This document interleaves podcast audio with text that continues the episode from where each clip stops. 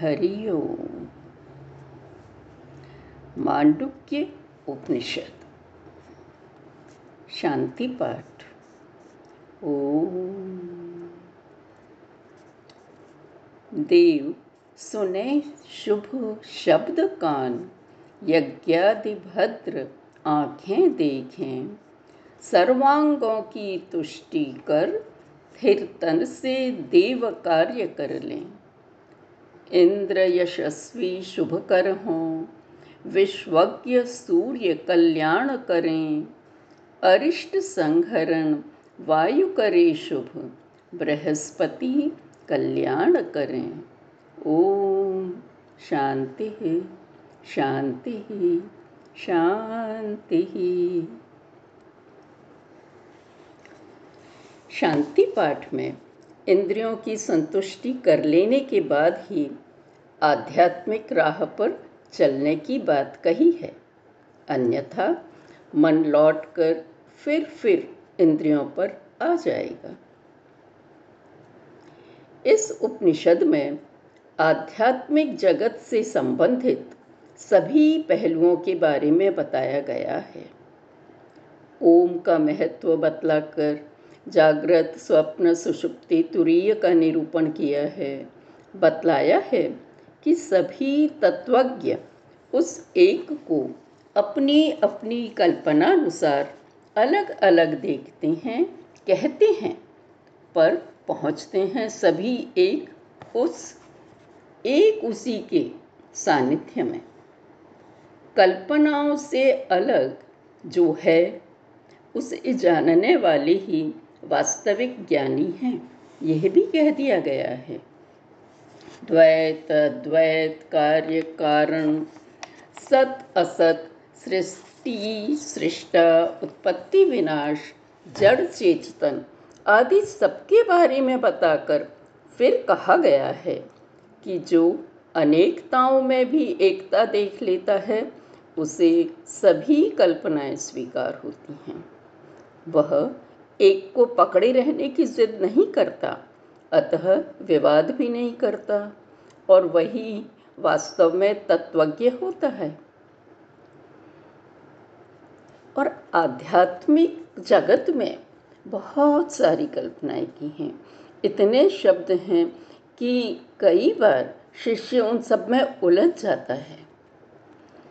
इसलिए ये बताना ज़रूरी भी था। अच्छा है कि एक उपनिषद नहीं कह दिया।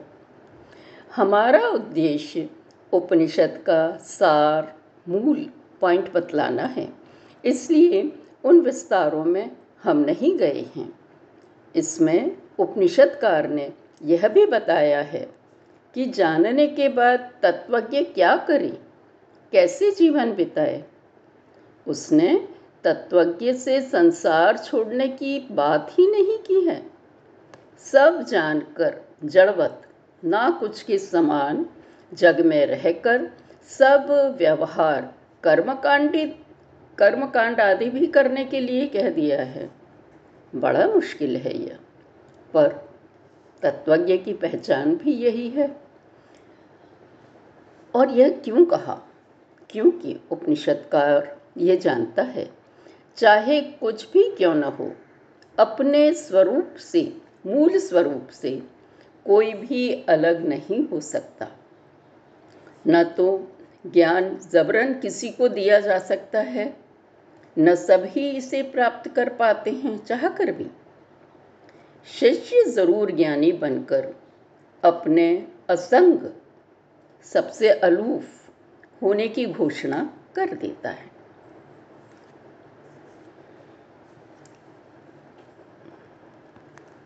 अब हम मूल उपनिषद पर आते हैं। ये इन सब जो शब्दावली है आध्यात्मिक जगत में, उनका थोड़ा थोड़ा सा वर्णन कर दिया है। ज़रा ज़रा सा ये समझिए कि नाम उल्लेख कर दिया है, ज़रा बता के फिर आगे बढ़ गए हैं हम। विस्तार में नहीं गए हैं। सब कुछ है यह अक्षर ओम। भूत भविष्य वर्तमान की है यह व्याख्या यही ओम। ओम बोलने में चार स्टेजेस होती हैं। सांस लेना, रोकना, सांस निकालना और फिर रुक जाना। वहीं रुककर ध्यान की रगड़ से यज्ञा यज्ञाग्नि पैदा होती है और सब व्यर्थ जलकर अपना भी और जग का भी असली रूप महसूस होने लगता है। इसलिए ओम की महिमा गाई जाती है। ये एक तरीका है ध्यान लगा लेने का। त्रिकाल परे अन्य सब भी है, यही ओम। है यह सब ही ब्रह्म, यह आत्मा भी ब्रह्म। सर्वज्ञ यही, यह सर्वेश्वर, अंतर्यामी, यह योनि यही। उत्पत्ति लय स्थान सबका, है सबका कारण भी यह ही, ये ब्रह्म ही। बाह्य जगत में देह रूप, अंतर मन में प्रकाश रूप, दिखे हृदय में ज्ञान रूप, हैं ये आत्मा के त्रिरूप। तीन रूप हैं ये आत्मा के देह के रूप में अंतर्मन के रूप में और ज्ञान रूप में। ज्ञाता और ज्ञेय, भोक्ता और भोज्य, दोनों को जो जाने मतलब जानने वाले को और जो जाना, जाने वाला है वो, जो खा रहा है और खाई जाने वाली वस्तु है, दोनों को ही।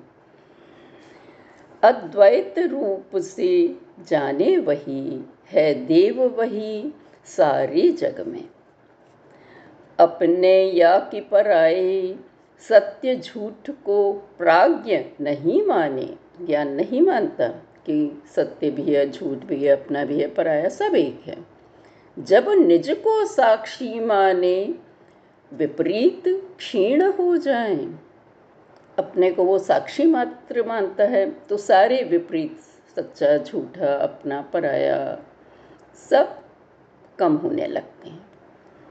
माया मात्र है द्वैत और अद्वैत यथार्थ कहा जाता बनावाद यह उपदेशार्थ। आत्मज्ञान पर विवाद न रहता। ये आपको बताया ना कि ये शब्दों का थोड़ा सा स्पष्टीकरण दे के आगे बढ़ेंगे। तो ये सब द्वैत, अद्वैत, ये सब के बारे में थोड़ा थोड़ा बता दिया। बन अनंत भाव प्राणादि से जो हो रहा विकल्पित सब में, लोकविद उसे लोक कहते और देवोपासक देव कहें। मूर्तवादी बतलाते मूर्त, अमूर्त उसे ही शून्य कहें।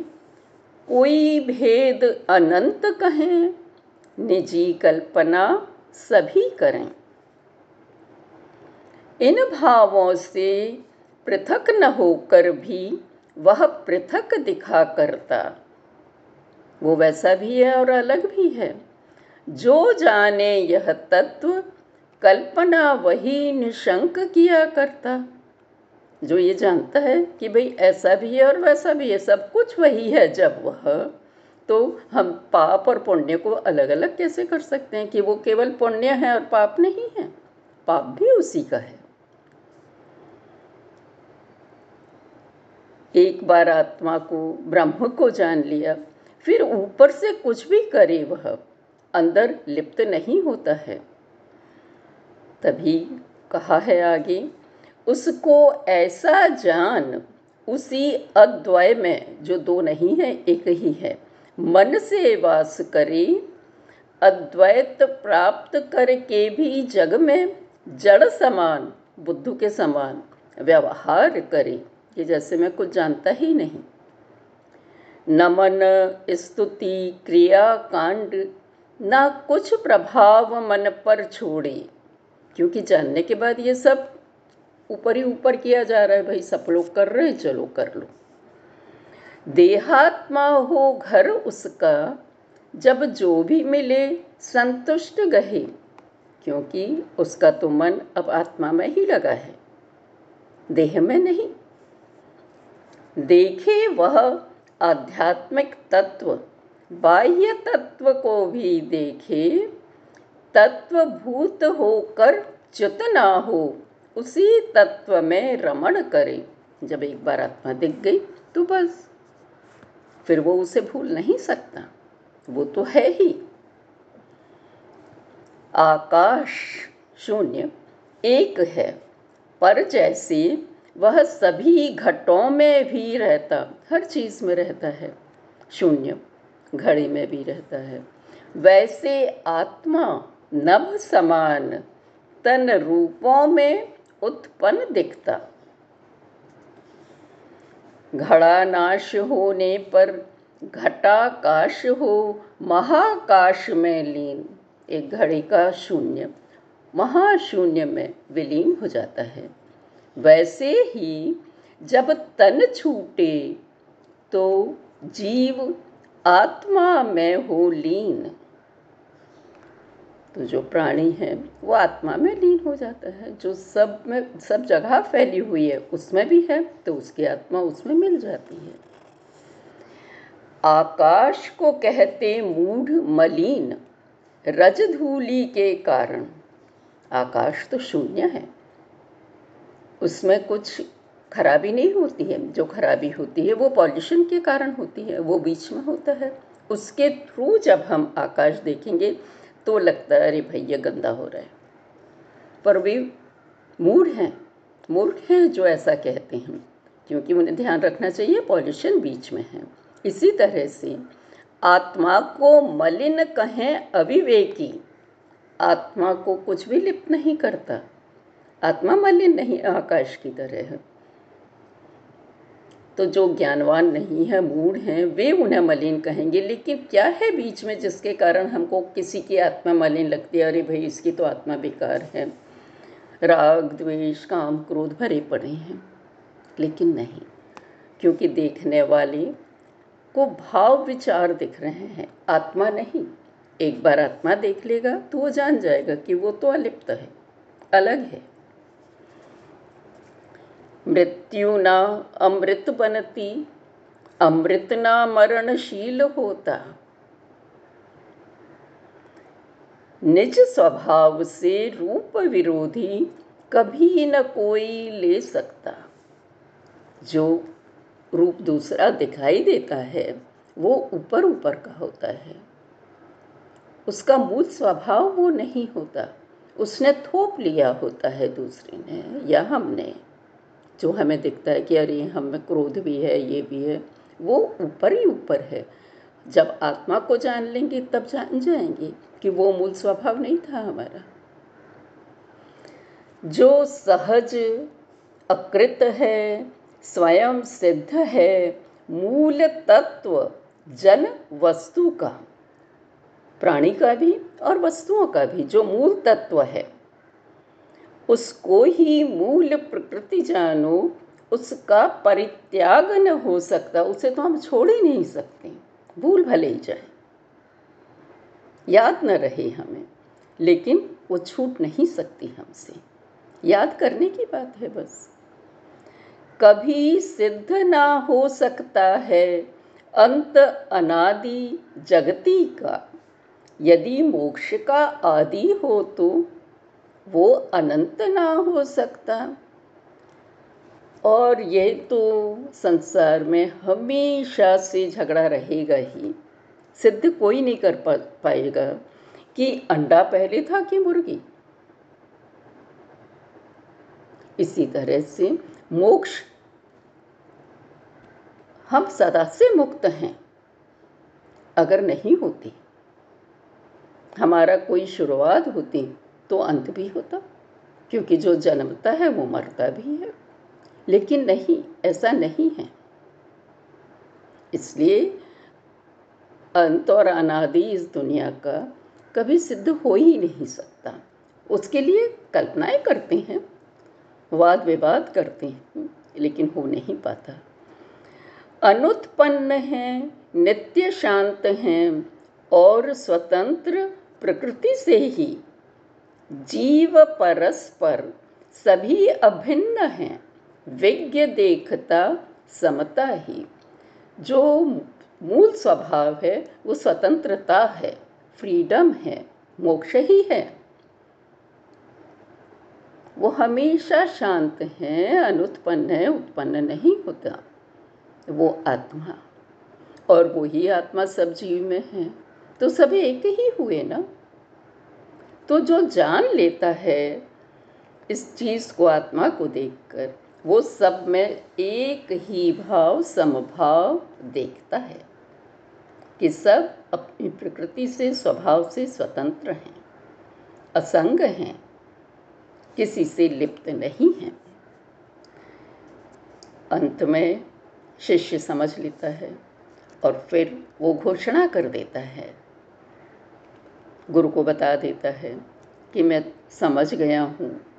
कम से कम अपनी बुद्धि में समझ गया हूँ और मैं अब इसकी अभ्यास कर सकता हूँ, प्रैक्टिस कर सकता हूँ कि मैं लिप्त नहीं हूँ, अकेला हूँ, स्वतंत्र हूँ और सब जैसा हूँ। मैं हूँ असंग, मैं हूँ असंग, मैं असंग हूँ। पुनः पुनः। मैं ही रूप सच्चिदानंद। मैं ही अव्यय। मैं ही हूँ वह। वह परमात्मा जिसको हम ढूंढ रहे हैं, वो मैं ही हूँ। क्योंकि उसी का अंश मुझमें विद्यमान है। वही मैं हूँ, वो मैं ही हूँ। धन्यवाद। आज इतना ही।